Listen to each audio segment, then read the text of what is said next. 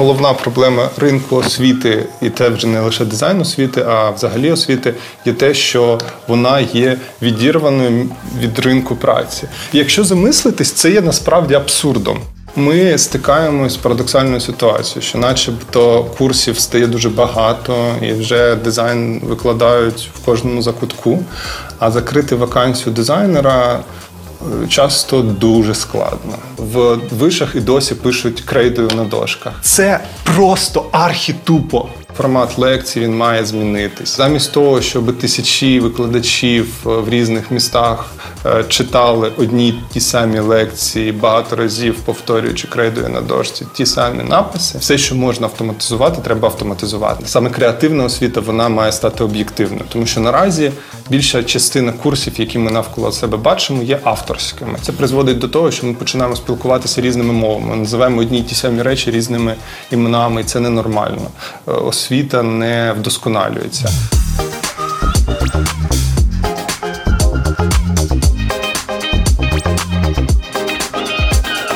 Вітаю, друзі! В ефірі Wake Up лекторій digital агенції Postmen. Сьогодні у нас в гостях Анатолій Попель, керівник проекту Cases. Говоритимемо про сучасну освіту. Про те, як і навіщо з'являються в Україні креативні освітні платформи, і навіщо ж інвестувати гроші в безкоштовні освітні курси. Анатолій, доброго ранку. Доброго ранку, доброго ранку, друзі. Всім, хто нас бачить в прямому ефірі, я передаю прямо там супер привітання, тому що ви сильні духом. Всім, хто нас дивиться в записі, я теж передаю вітання. Ем, Сподіваюся, що сьогодні буде досить цікавий ефір. Я б хотів, щоб це він не стільки був лекторієм, навіть скільки, мабуть, е, такою собі е, дискусією. Ну, наскільки це можливо, тому що насправді е, ми вже одного разу з вами спілкувалися. Е, Це було менше ніж рік тому, коли ми говорили про креативну практику більше як про концепцію. І я хочу сьогодні розповісти про цей проект ну, від ідеї до поточного його стану, і навіть трошечки розказати, що ми хочемо зробити далі. Ну і як будь-який проект, його слід е, починати з того, з, власне, яку проблему, який біль ми хотіли б вирішити. І тут, власне, будемо вже йти по презентації. Презентацію цю ми готували насправді до конференції Cases Marketing Strategy and PR, що відбудеться, прем'єра якої відбудеться цю суботу, 9-11 вибачте, липня. А, але я думаю, що посма на мене не образиться, що цю презентацію використати також у вейкапі. Я нагадаю нашим онлайн-глядачам, що ви теж можете бути учасниками нашої дискусії, ставити свої питання в трансляції в Фейсбуці та в Ютубі. А я обов'язково озвучу їх Анатолію. Да, я дуже буду радий вашим питанням і з задоволенням на них відповім. Я спробую максимально е, швидко розповідати саму е, концепцію і розказати свою доповідь для того, щоб у нас було більше часу на спілкування насправді. І почну я певно з того, що просто скажу для тих, хто ще не знає, що таке креативна практика. е, Ми не просто курси, ми себе називаємо саме екосистемою е, для креативних індустрій, в межах якої влаштовано насправді декілька важливих компонентів, один з яких це дійсно освітні курси, але деякі з них є продовженням цієї теми. Це власне програма працевлаштування, про яку сьогодні дещо розкажу, та деякі інші ініціативи. Наша місія, як я її бачу, робити креативну освіту якіснішою, прозорою та доступнішою щодня.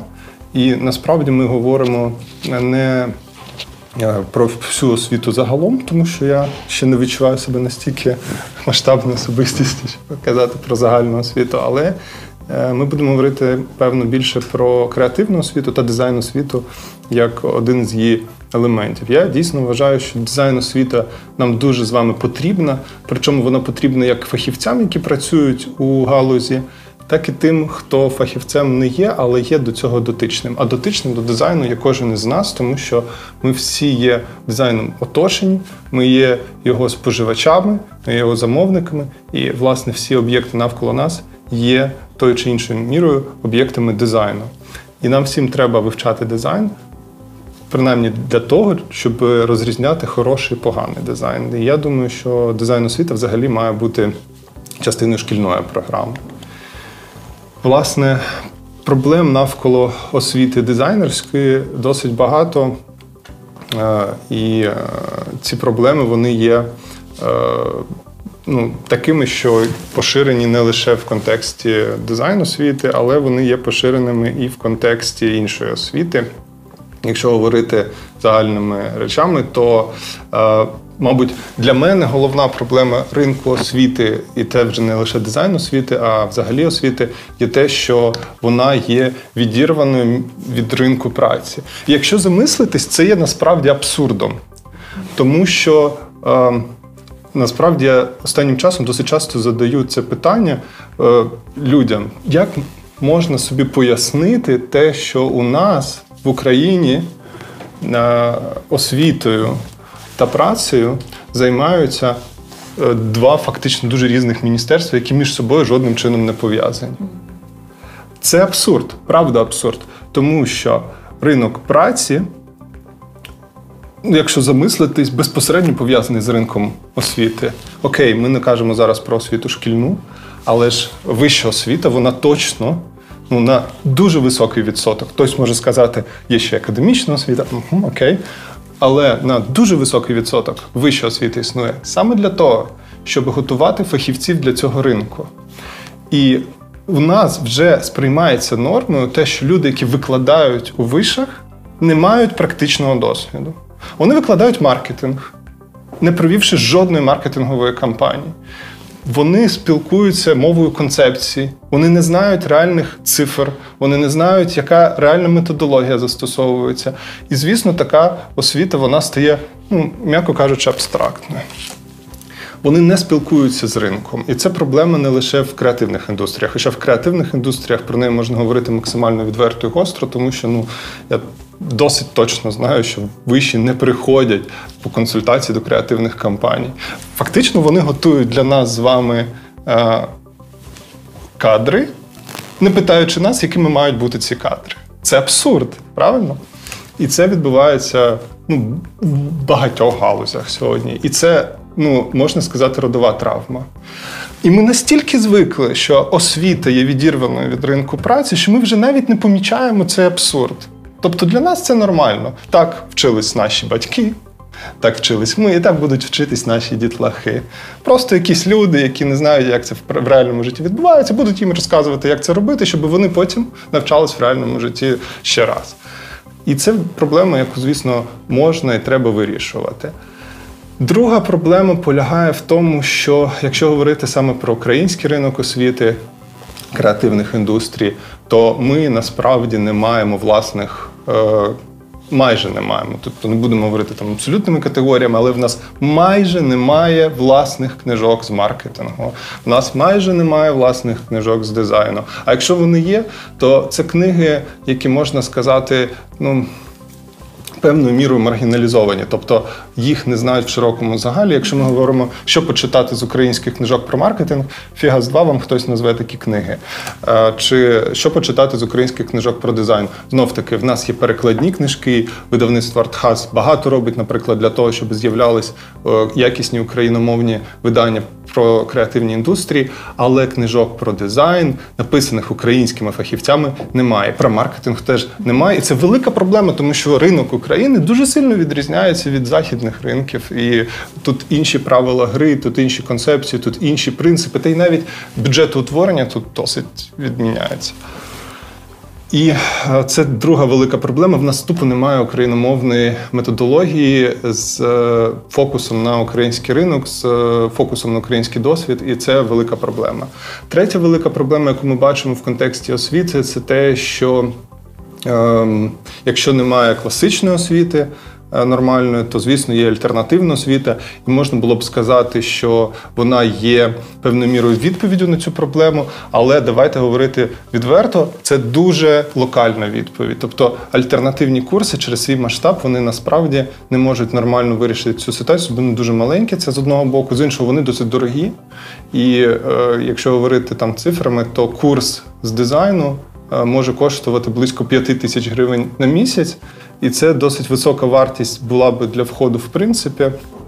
Але е, це ще й короткотривалі курси, тобто вони насправді дуже відрізняються за рівнем заглиблення від е, вищої освіти. І вони дійсно є досить дорогими. Тобто далеко не кожна людина, особливо в умовах кризи, може собі зараз дозволити такі гроші заплатити. А що, якщо говорити про людей, які живуть не в Києві, а в інших містах, для них, для них в принципі, 5 тисяч гривень це великі гроші. Е, ці курси є короткотривалими, як я вже сказав. Тобто вони ем, ну, простою мовою займають 2 години на е, тиждень іноді, ну там 4 години на тиждень. Протягом двох місяців е, часу навчального там виходить ну, небагато. Буквально там скільки це 4 години на тиждень, 16 годин на місяць і 32 години е, за весь час. Звісно, за 32 години там іноді сезон серіалу не закінчується. Що там казати про засвоєння якихось матерій. І е, ще одна проблема таких альтернативних курсів, що, попри те, що їх вже досить багато і е, вони є помітними, насправді вони випускають небагато студентів, вони не задовільняють попит на ринку. Вони випускають близько 15 людей на один курс, тому що ефективно налагодити взаємодію з е, такою кількістю людей неможливо.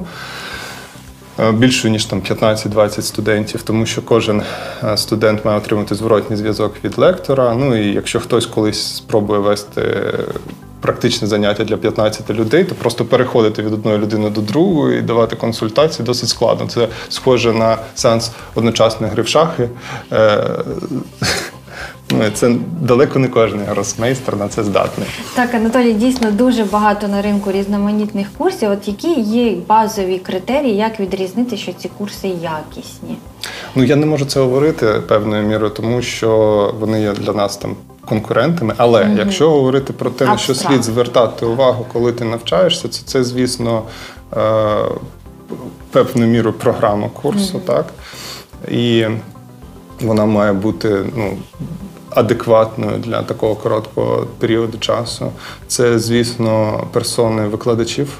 Причому ем, тут розумієте, яка справа ем, альтернативні курси часто апелюють до того, що вища освіта вона є поганою, тому про що я вже сказав, що вони.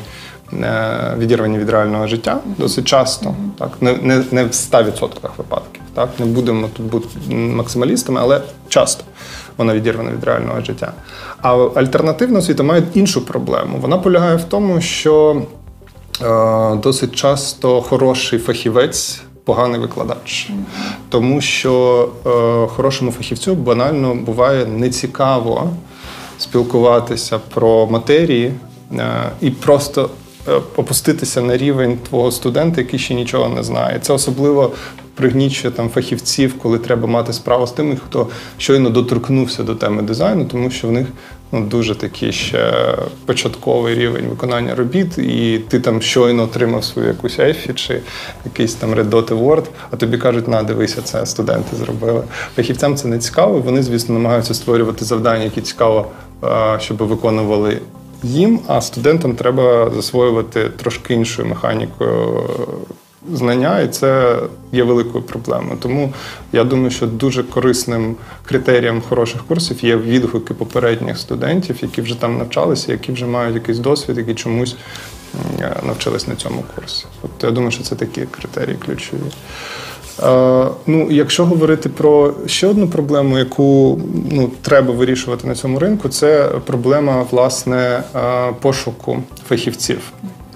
Через те, що ринок праці і ринок освіти настільки розділені, ми стикаємось з парадоксальною ситуацією, що, начебто, курсів стає дуже багато, і вже дизайн викладають в кожному закутку, а закрити вакансію дизайнера е, часто дуже складно. Та й насправді, якщо говорити про те, як влаштований ринок пошуку кадрів, він не змінився з 19 століття аж ніяк. Ні, нам кажуть, що є там круті сервіси пошуку фахівців, але насправді, ну дивіться, в 19 столітті ви шукали кадри так. Була якась газета, ви туди писали в розділ вакансії, що у вас є вакансія. Люди читали цю газету, приходили заявки на ці вакансії, вони розповідали, де вони працювали, проводили там безліч співбесід і вибирали того, хто вам сподобався на співбесіді. Що змінилось? Тепер ми не друкуємо це в газетах, а ми це друкуємо на сайтах пошуку роботи. Ну тобто, розділ вакансій ми оцифрували. Вау! 21 століття, бігдата. Так не має бути. Тому що насправді автоматизація полягає не в тому, що тепер нам легше публікувати вакансії, а в тому, чи розміщувати вакансії, а в тому, що має бути алгоритм, який би опрацьовував е, сукупність вакансій і сукупність резюме, які існують на ринку праці, і е, проводив своєрідне е, ну, таку мечингову систему.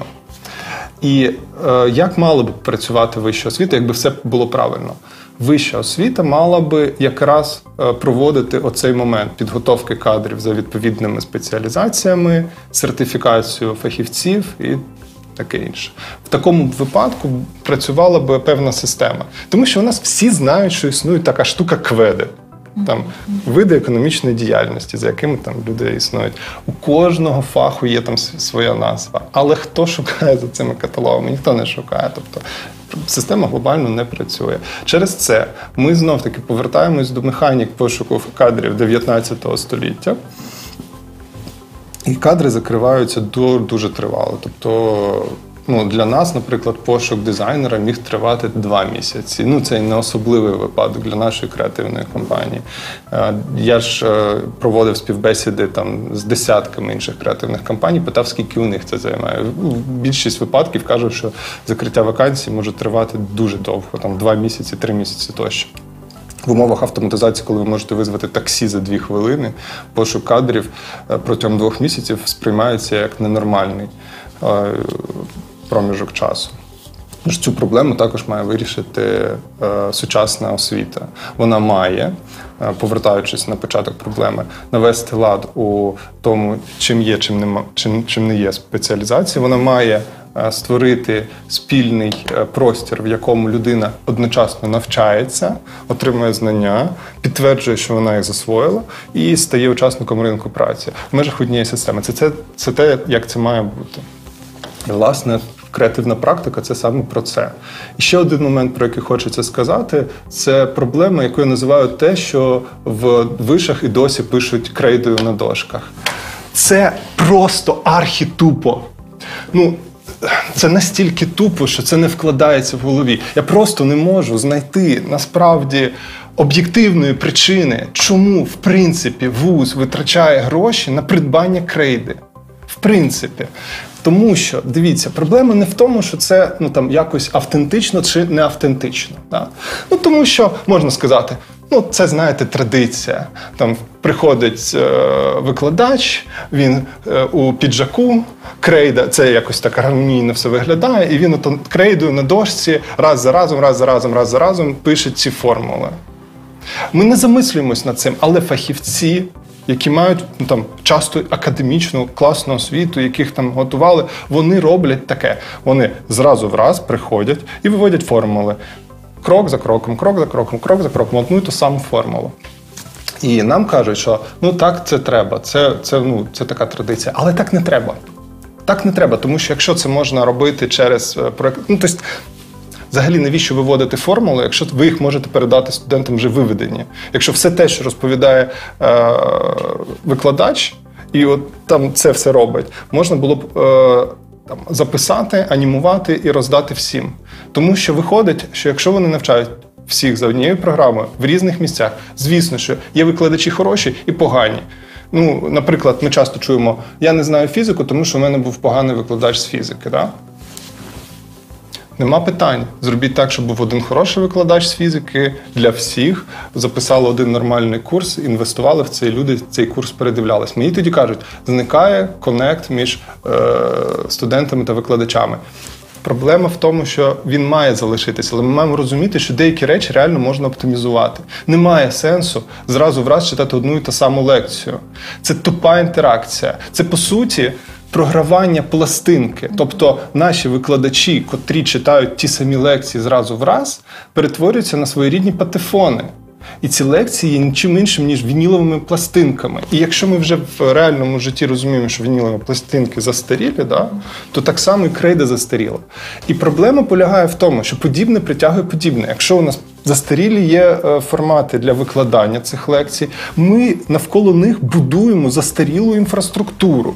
Тобто е, людині, щоб почути цю застарілу лекцію з викладачем, який повільно крейдою викреслює ці формули. І в проміжках між цим каже: у мене так мало часу вам все це розказати. Порізали години, знаєте, академічні. І через це виходить, що йому бляха, бляха порізали ті години, і він е, через це буде знову крейдою на дошці писати. Мі, е, якщо можна було б написати одну нормальну книгу і передати це все студентам, хай вони в вільний час би це вивчали. Е, це можна було б зробити книгою ще 10 років тому, а зараз це взагалі можна в електронному вимірі робити. І від застарілого формату передачі знань ми страждаємо і тому, що він навколо себе породжує застарілий формат е, доступу до цих знань. Ми створюємо гуртожитки для того, щоб люди з інших міст приїздили до Києва щоб вони ходили на ці лекції і витрачали знов таки свій час. І навколо цього ми маємо шалені витрати, тому що переїзди з е, міста до міста відбуваються, тому що треба адаптуватися, тому що стипендії не вистачає. Людина починає з через це навчатись, е, працювати. Вона перестає нормально навчатись. Ну і нафіга це все. І все це починається з крейди. Все це починається з того, що е, людям просто не хочеться визнати той простий факт, що формат лекцій він має змінитись. Що е, замість того, щоб тисячі викладачів в різних містах е, читали одні ті самі лекції, багато разів повторюючи крейдою на дошці, ті самі написи, Е, все, що можна автоматизувати, треба автоматизувати. А спілкування е, викладачів зі студентами треба просто направити на інші завдання. Ось і все. Не, не треба звільнювати викладачів, треба просто дати їм нові завдання, щоб вони займалися тим, е, щоб покращували ті частини знань, які студентам не зрозумілі. Ось про що йде мова, і це те, що треба виправити. Що треба зробити для того, щоб е, креативна освіта, де взагалі освіта працювала правильно? Треба зробити так, щоб вона була інтегрована в ринок праці. Знов таки абсурдно те, що вона не інтегрована. Вона не може нормально працювати, тому що місія вищої освіти полягає в тому, щоб, зокрема, забезпечувати е, ринок якісними кадрами. Це її завдання. Це те, заради чого бюджет витрачає кошти на тих бюджетників. Але для нас є нормою, що більша частина людей, яка вивчається на вищій освіті, не отримує роботу, щойно вона її закінчила. Я пам'ятаю прекрасно, як мене забезпечили роботу, коли я навчався. Мені сказали просто принеси свою трудову книжку, тому що ми маємо показати, щоб ми тебе там працевлаштували. Ось тобі працевлаштування після вишу. Але не треба це доказувати. Кожна людина через це проходила. І це можна виправити, зробивши так щоб ринок праці був в ринок освіти інтегрований, тому що ринок праці має давати завдання ринку освіти готувати кадри. Друга штука е, це те, що е, саме креативна освіта вона має стати об'єктивною, тому що наразі більша частина курсів, які ми навколо себе бачимо, є авторськими, тобто е, їх викладають не за певною універсальною програмою, яка би влаштовувала всіх на ринку. Її викладає кожна людина так, як вона це відчуває, так як вона думає, варто передавати ці знання. Це майстерній формат, це ну в принципі ок, але як індустрія це не може працювати, тому що це призводить до того, що ми починаємо спілкуватися різними мовами. Ми називаємо одні й ті самі речі різними іменами, і це ненормально, тому що це призводить до того, що е, освіта не вдосконалюється. Вона має бути масовою. Креативна освіта має бути масовою, тому що. Чим більше людей залучені до освіти, тим вища вирогідність того, що е, в великому масиві ми отримуємо більше результатів, і е, ми маємо відверто сказати, що коли ми виходимо на будь-яку вулицю, будь-якого міста України і просто робимо простий експеримент, я це називаю діагональний погляд. Дивимося з лівого нижнього кутка в правий верхній кут, ми бачимо, скільки там проблем. Потрісканий асфальт, некрасива реклама, некрасивий фасад будинку, некрасива архітектура вулиці, тобто вона влаштована по-дурному. Неправильно там вона ця вся вулиця загалом е, організована. Там десь е, огородження ненормальні. Ну, тобто я кожного разу е, блукаючи по проспекту Григоренка, як людина, яка працювала тривалий час арт-директором, у мене просто відбувається якийсь тероризм візуальний, коли я там блукаю. І проблема в тому, що коли я людям, моїм знайомим, котрі не мають дотику до дизайн індустрії, про це все кажу, вони кажуть, що я просто тупо негативний. І це мені нагадує сцену з фільму Тінь, старого фільму Тінь, в якому Алек Болдуін грає супергероя, що вміє гіпнотизувати. І його є антигероєм в цьому фільмі. Якийсь там нащадок Чингісхана, якому вдалося загіпнотизувати ціле місто, і ніхто не бачив, що в цьому місті місці прямо посеред вулиці стоїть величезний багатоповерховий будинок. І е, відсутність дизайну освіти дуже сильно нагадує цю ситуацію, коли ми всі загіпнотизовані. Ми просто не бачимо той жах, який навколо нас відбувається, тому що е, відсутність дизайну освіти призвела до того, що ми його сприймаємо як норму. А це не є нормою, тому що треба розуміти, що є поняття адекватність і є поняття норми, статистичної норми. Те, що у нас статистично багато поганого дизайну, не є адекватним. І щоб це виправити, ми маємо робити креативну освіту максимально доступною, щоб люди цю проблему побачили, тому що щойно люди починають бачити в цьому проблему, вони починають е, вимагати вирішення цієї проблеми. Е, так само ми розуміємо, що певні речі в політичних процесах не є адекватними, і починаємо проти цього протестувати. Якщо цього розуміння немає у суспільстві, жодних протестів. Ми це сприймаємо як норму. І, власне, це саме з дизайном. Для забезпечення масовості е, креативна освіта має бути доступною. Тобто не може курс дизайну базовий коштувати 5 тисяч гривень. За такі кошти цей курс жодним чином у поточній економічній ситуації не стане е, масовим. Тобто ми, маємо якось вигадати, зробити так, щоб ця освіта коштувала дешевше. І е, до цього треба додати, що навчальні продукти вони мають бути якісними. Тому що якщо вони не є якісними, нащо їх взагалі робити? Е, програма працевлаштування в цьому контексті, в, з огляду на все сказане, має бути, звісно, невід'ємною складовою навчального процесу. Тобто вона має бути туди інтегрована, тому що саме працевлаштування це такий KPI, який показує, наскільки вона є е, якісною.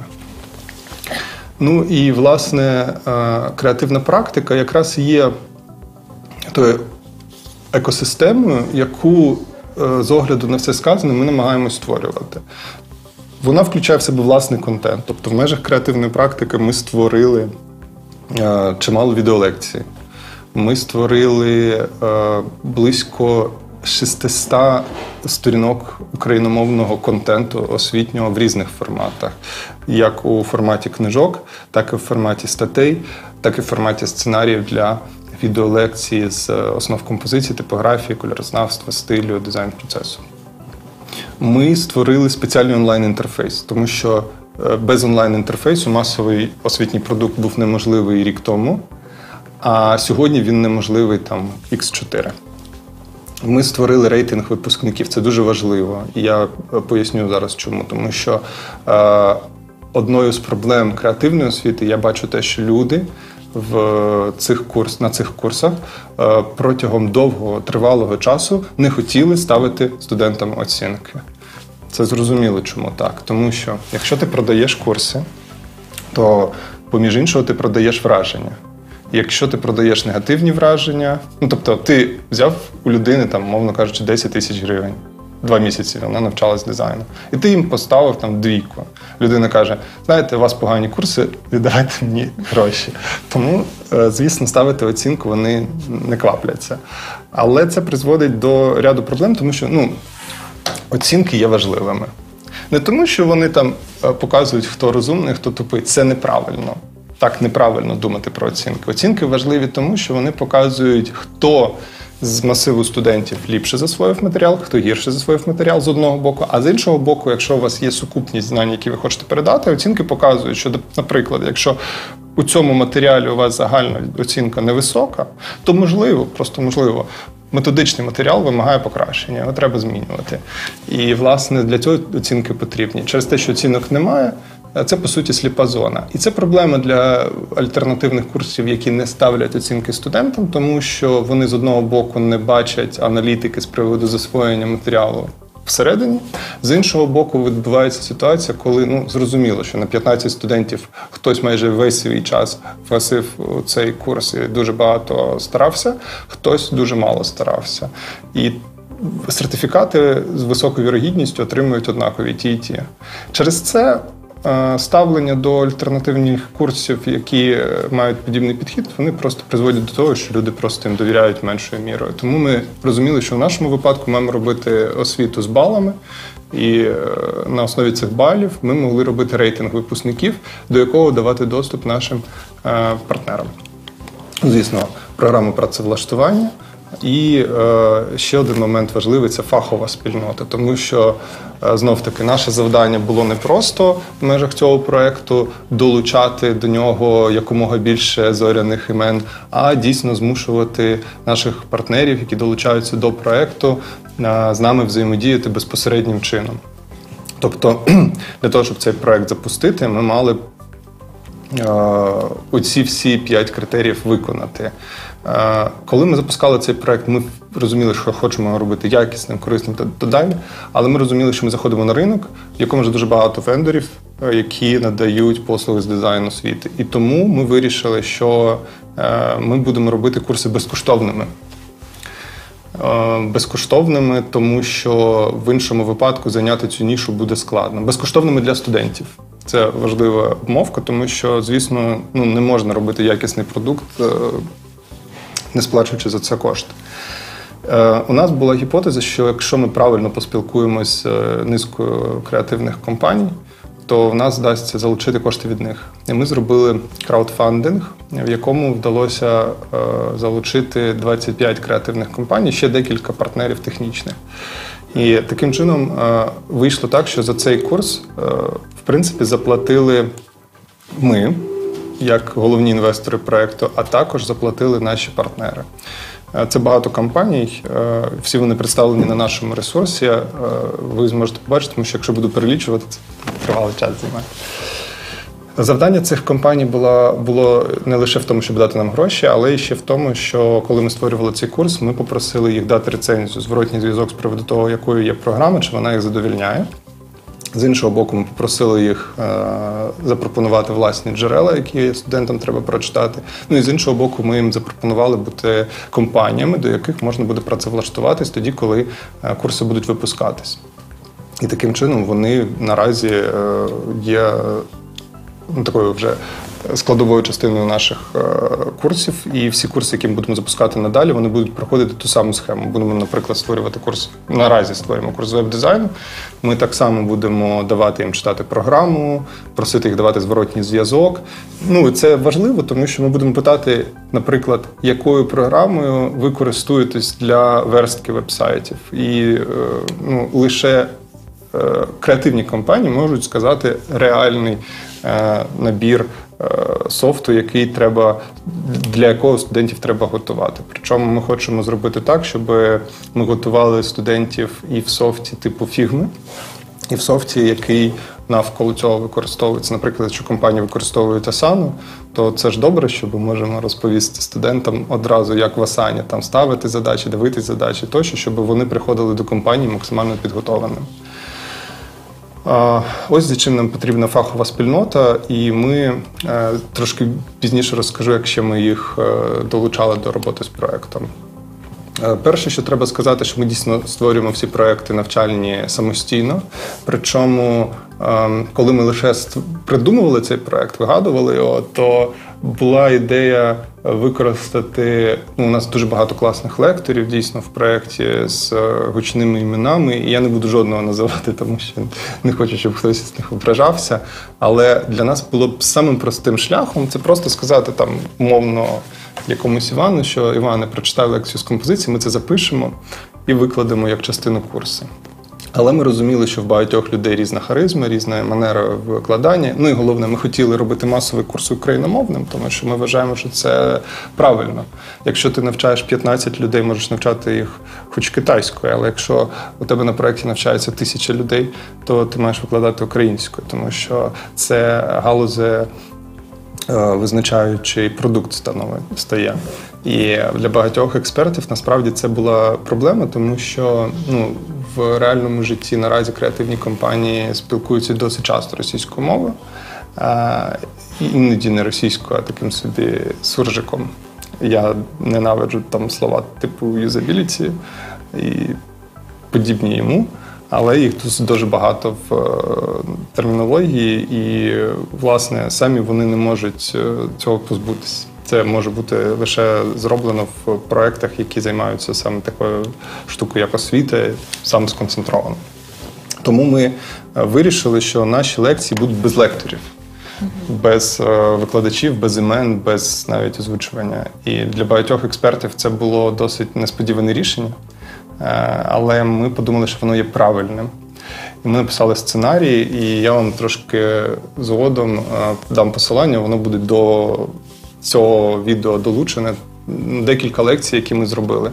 Е, ми написали для них спеціальні сценарії, е, орієнтовані на саме засвоювання онлайн. Це ще одна штука, яку треба розуміти, коли ти створюєш саме онлайн-продукт, що динаміка і темп сприйняття інформації дуже відрізняється від лекції, яку ви читаєте в виші.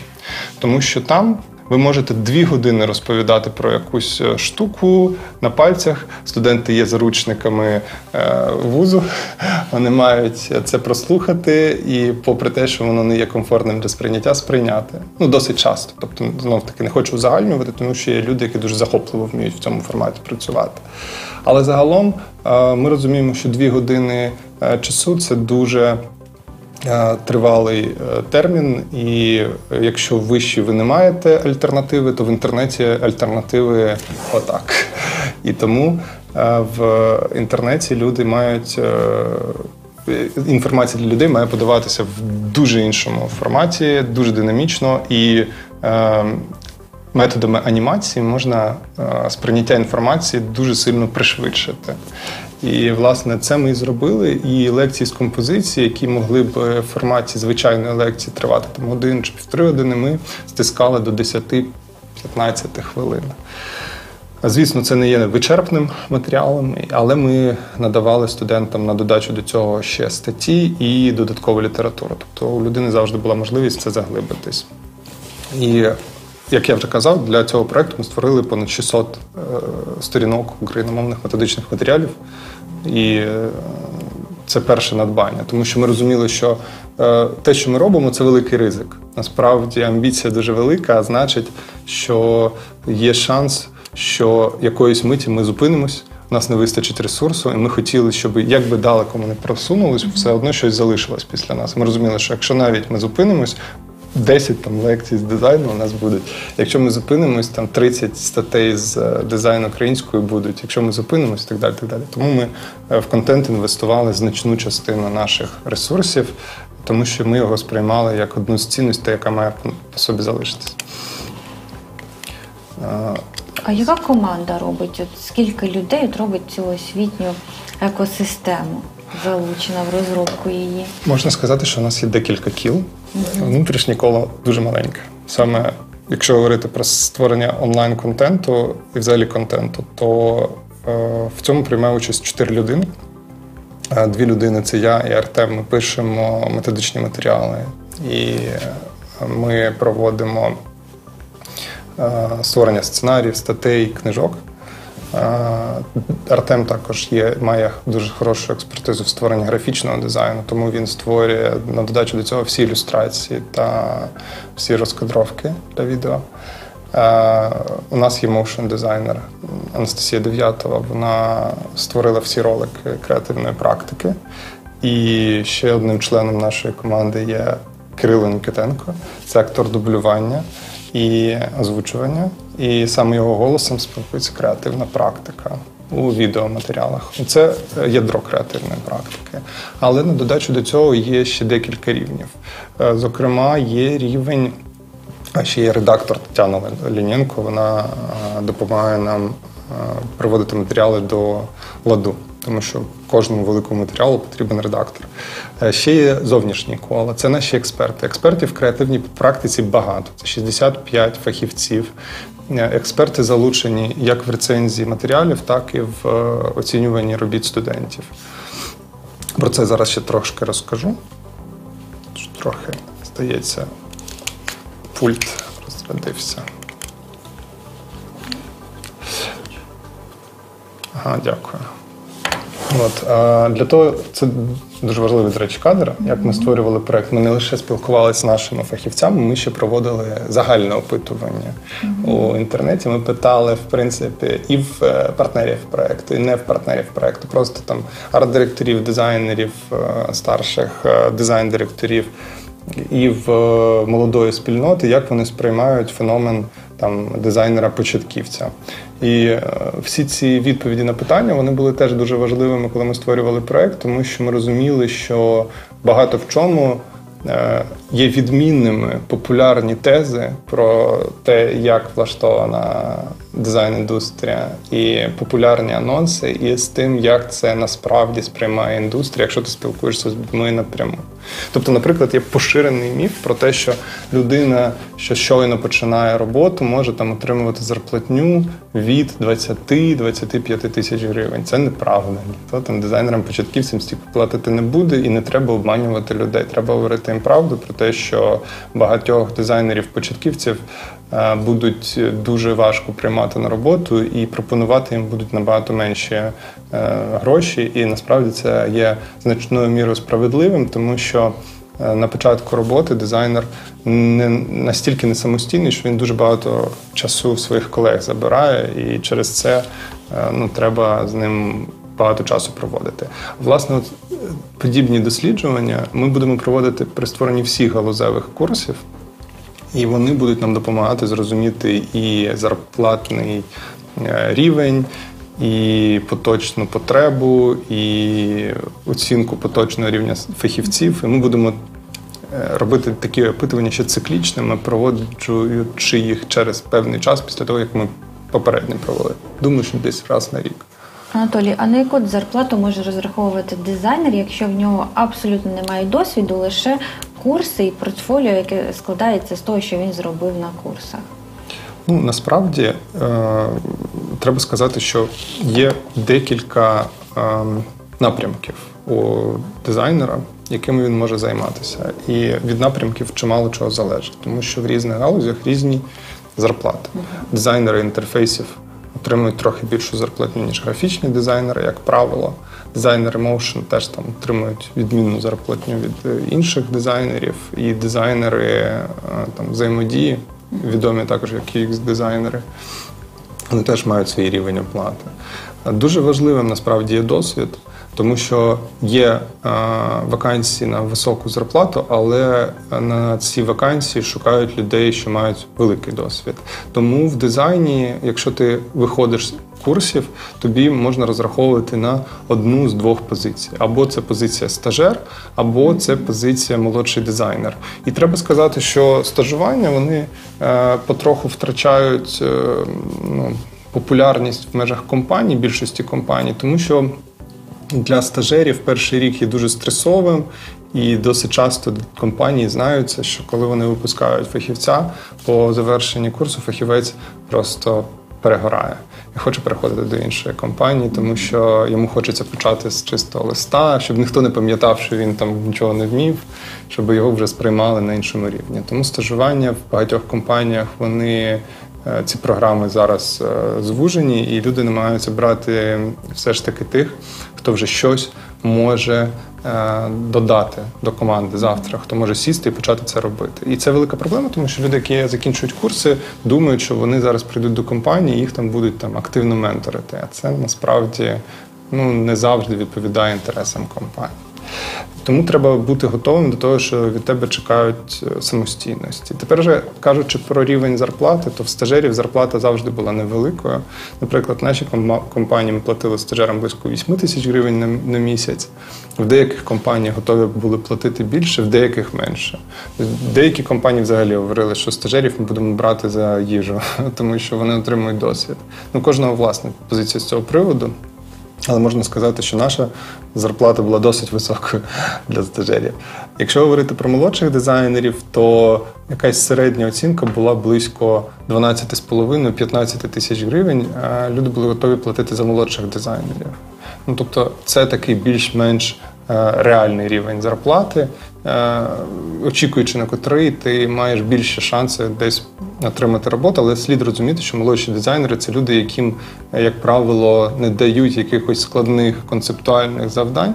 Молодші дизайнери це люди, яким, як правило, дають завдання на масштабування. Ну, наприклад, е, компанія розробила візуальний стиль ведення соціальних мереж. Дизайнеру не треба його вигадувати, треба взяти візуальний гайд і, е, керуючись ним, створювати.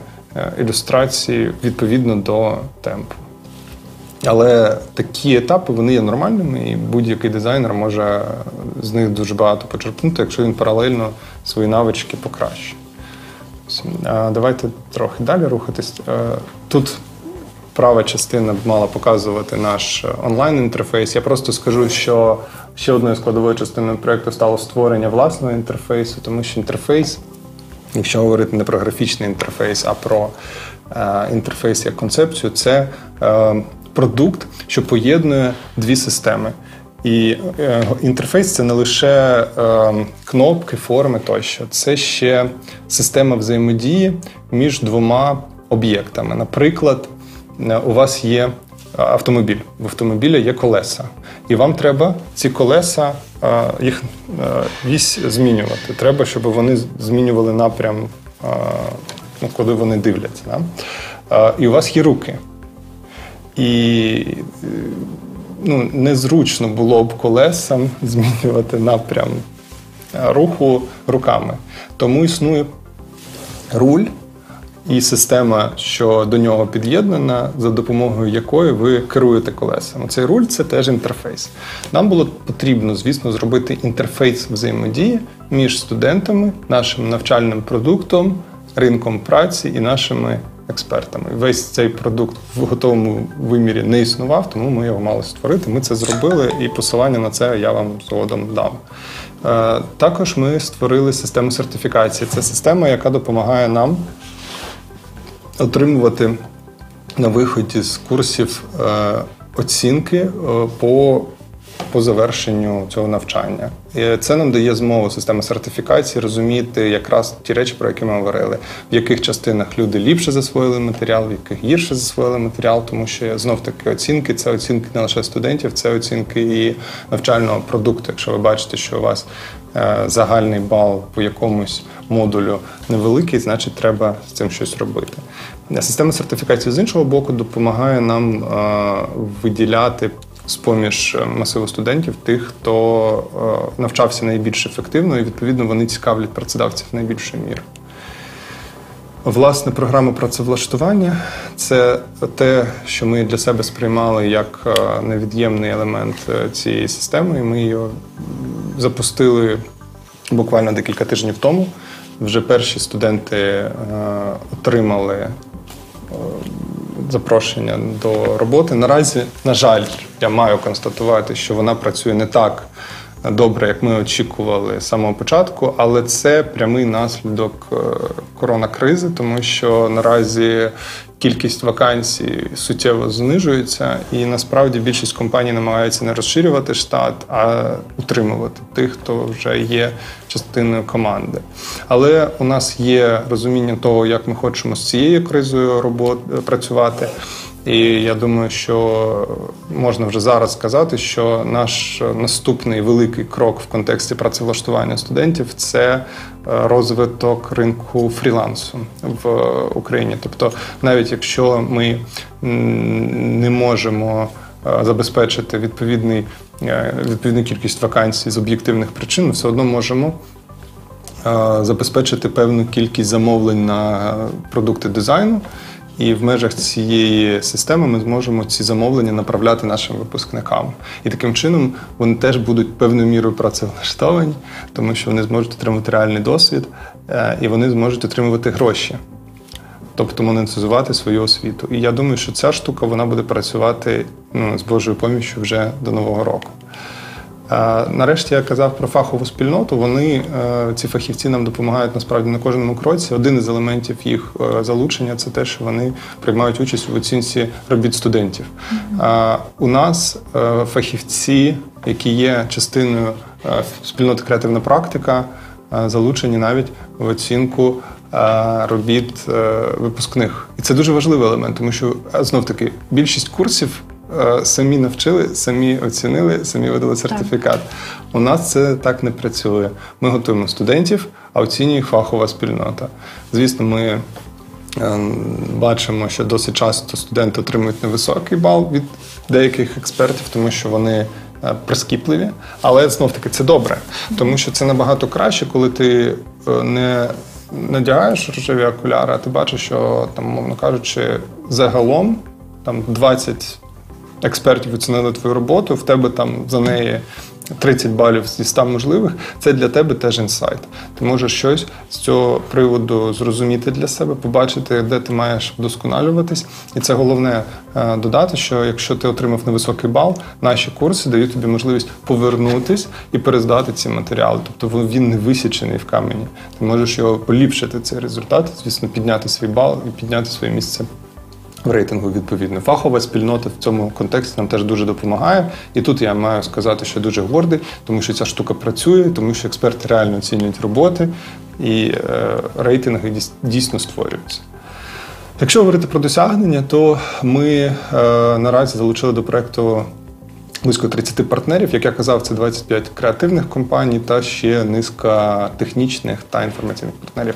До проекту залучені 64 фахівці.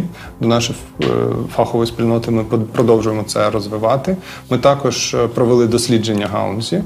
І ми залучили до проекту понад 6 тисяч студентів наразі, завдяки тому, що цей проект є безкоштовним, і завдяки тому, що ем, ми досить, я думаю, ефективно налагодили комунікацію. До нього постійно збільшується інтерес. Тобто у нас було три набори.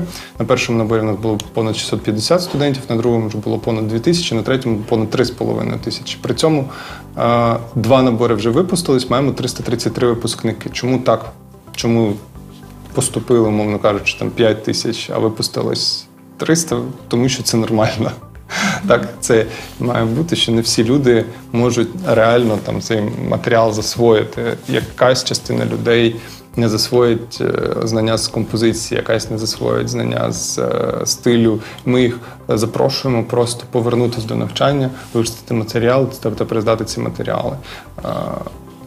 Ну і ще можна сказати, що ми запустили проект Добре портфоліо про дизайн волонтерства, оскільки ми не хотіли, щоб люди е, виконували якісь комерційні задачі, то ми вирішили, що буде класною ідеєю, щоб творче завдання було побудовано навколо якоїсь соціальної історії, тому що це е, хороша можливість людині, яка отримує від нас е, такий формат доступу до знань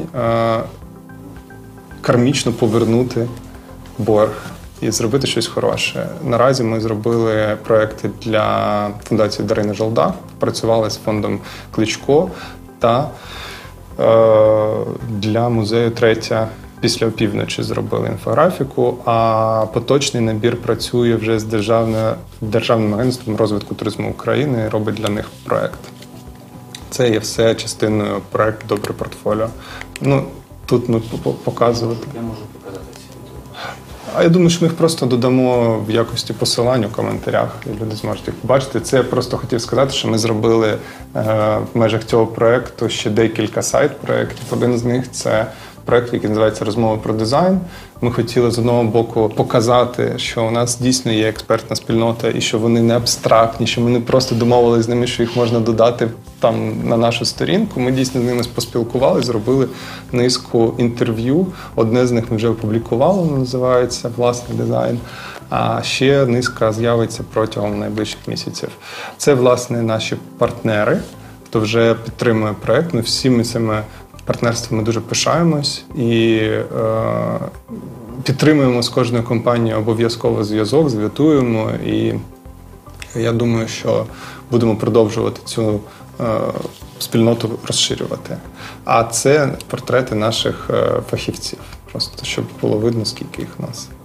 Е, про враження студентів загалом ми маємо е, оцінку 4,9 цього курсу. Це враження понад 110 студентів. І тут деякі цитати. Е, Є, звісно, і критика проєкту, він не ідеальний, і ми самі знаємо, що нам треба виправляти. Є багато речей, які хочеться зробити кращими. Треба зменшувати інтервали між наборами. Ми це розуміємо. Треба збільшувати кількість зворотнього зв'язку. Ми е, вже маємо декілька концепцій, які нам з цим можуть допомогти, тому що, звісно, зараз у нас великі проблеми пов'язані з економікою проекту через коронакризу. Але ми плануємо запустити декілька платних версій цього курсу, тобто ми залишимо безкоштовну версію для обмеженої кількості студентів і. е, Тобто ми плануємо зробити так, щоб теоретична частина курсу завжди залишалась безкоштовною.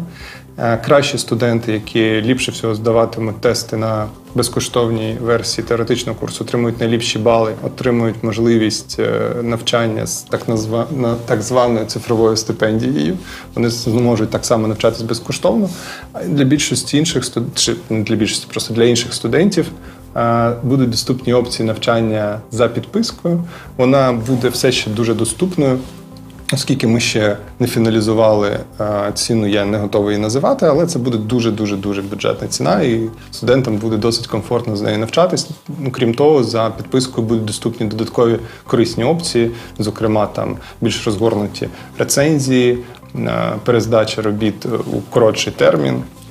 Тощо. Тобто я думаю, що на найближчим часом е, зручність взаємодії з цим проектом ми дуже суттєво будемо покращувати. Це наша наступна мета. Ну і тут я хотів сказати, що ми вже декілька маємо відгуків від наших партнерів, які проходили з нами етапи закриття вакансій. Зокрема, ми допомогли компанії Київ Signals отримати фахівця, е, помогли закрити вакансію для компанії Деко. І маємо відгук теж від Sasquatch, яким ми теж допомогли. Ну, власне, так ми пропрацювали. Наразі у нас план запустити ще декілька курсів е, найближчим часом. Ідея полягає в тому, щоб з'явився курс е, з веб-дизайну і низка інструментальних курсів. Зокрема, курс з фотошопу з'явиться найближчим часом, курс з з'явиться найближчим часом, ще декілька інструментальних курсів. І ми маємо перемовини. І я сподіваюся, що у нас все вийде. Е, Хочемо запустити разом з ВАКом курс е, з графічного е, з ілюстрації на графічному планшеті. Там дуже буде класний курс, якщо у нас все вдасться. Я думаю, що все вдасться. От, е, і тут дуже важлива історія про те, що, е, мабуть, один з наших великих інфраструктурних проєктів, як ми вже сказали, через зменшення числа вакансій, пов'язаний з запуском ринку праці в форматі фрілансу. І тут ідея в тому, що проходження кожного курсу даватиме тобі доступ, тобто отримання сертифікату кожного курсу даватиме тобі доступ до більшого числа замовлень за відповідним фахом. Мовно кажучи, якщо ти пройдеш курс з веб-дизайну, то ти зможеш е, на біржі отримати замовлення, пов'язані з веб-дизайном з програмою цього курсу. Ну тощо. Маємо дуже цікаве запитання від нашої глядачки Аліна Прохорова запитує. Порадьте, будь ласка, де можна вже зараз отримати креативну дизайн освіту після 9 класу. Досі не знайшли заклад, де можна е, поєднувати анімацію, графічний дизайн, знання з маркетингу, реклами, піару та паралельно набувати реального практичного досвіду. Донька в розпачі такі заклади є тільки за кордоном. Аналогів в Україні не знайшли. Ну, власне, креативна практика це ваш варіант. Я думаю, що ви можете. Ну, перше, треба розуміти, що це е, одна з проблем сучасної людини. Ми е, часто намагаємось е, засвоїти більше за один прийом знань, ніж ми реально можемо. Насправді там було названо дуже багато напрямків. Е, І маркетинг це окрема наука, графічний дизайн це окрема наука, анімація це окрема наука. Я би радив починати, якщо вам цікаво розвивати е, напрямок е, дизайну, якщо це творча людина молода, то їм певно цікаво малювати і розвивати саме як дизайнеру. Тут треба починати, я думаю, з базових знань з графічного дизайну, саме з композиції, з малюнку. Це важливо і корисно, щоб дитина саме зараз починала розвивати ці навички. І після цього переходити до навчання вже моушен дизайну і далі рухатись поступово крок за кроком. Не намагатись все засвоїти одночасно. Насправді курсів є дуже багато. І ну, справа в тому, що коли ви навчаєтесь, ви не маєте поєднувати це все з е, фактичною практикою. Вам якраз треба виконувати навчальні завдання. Це допомагає вам засвоювати певну механіку. І курсів є багато. Е, чимало є онлайн-курсів. Я думаю, що з графічним дизайном вам може допомогти дуже класна креативна практика. А з моушен дизайном е, я знаю, що є непогані курси, наприклад, того самого прожектора. Там можна, в принципі, багато чого засвоїти. Тобто креативна практика це не тільки для дорослих студентів, це для дітей теж. У нас жодним чином немає обмежень з приводу того, який в тебе має бути вік. І ми е, ну, не використовуємо ані лайки якоїсь нецензурної, нічого. Тобто цей проект він не має там обмежень якихось суттєвих за віком. І він е, є з точки зору віку більш-менш універсальним. Просто мені здається, що засвоювати ці матеріали легше, якщо тобі вже принаймні там 14-15 років є, тому що в іншому випадку це трошки може бути ну, завчасно. 25 липня у вас буде велика конференція дизайнерська. Розкажіть про неї, де можна буде подивитися. 25 липня у нас буде онлайн-конференція, її можна буде подивитися так само на сайті нашому. Вона буде ділитись на два блоки. Перший він є безкоштовним і він орієнтований власне на нашу спільноту. Ми просто хочемо розказати про наші результати, про наші досягнення, поділитися цікавою інфографікою, поділитися нашими висновками, поділитися нашими планами, які ми на той момент вже матимемо в затвердженому вигляді. А друга частина вона буде платною, вона буде складатися з ем, лекцій, доповідей та майстер-класів, а також з формату рецензій. Тобто люди зможуть направити свої роботи і отримати зворотній зв'язок від наших експертів е, з приводу того, які в цих роботах були припущені помилки, як їх покращити, тобто отримати певну критику. Буде чотири майстер-класи е, з інструментальних е, напрямків. Будуть також Будуть також доповіді актуальні на сьогоднішній момент з приводу фрілансу, з приводу презентації своїх проєктів, з приводу помилок, які ми пропускаємо, з приводу взаємодії з арт-директорами тощо. Я думаю, що це буде цікава конференція не лише для випускників креативної практики, це в принципі буде цікава конференція для всіх, хто цікавиться дизайном, особливо для тих, хто є початківцем цієї галузі. Тобто це досить такий осмислений теж продукт. Ми його будемо проводити в форматі прем'єри. Це означає, що ми не наживо будемо проводити цю конференцію для того, щоб забезпечити відповідний рівень безпеки наших е, колег і наших доповідачів і наших студентів. Е, Він вона буде проходити в записі в форматі прем'єри. Це означає, що в е, 25 липня вона стане доступною для всіх, і з 25 липня його можна буде дивитися вже і надалі. Анатолій, я дякую вам за лекцію. Це була дуже цікава і корисна година часу, багато інсайтів, багато думок. Спасибі глядачам, що були з нами. Е, Приходьте на навчання в креативну практику. Дивіться наступні випуски вейкапу. В нас завжди цікаво. Пока.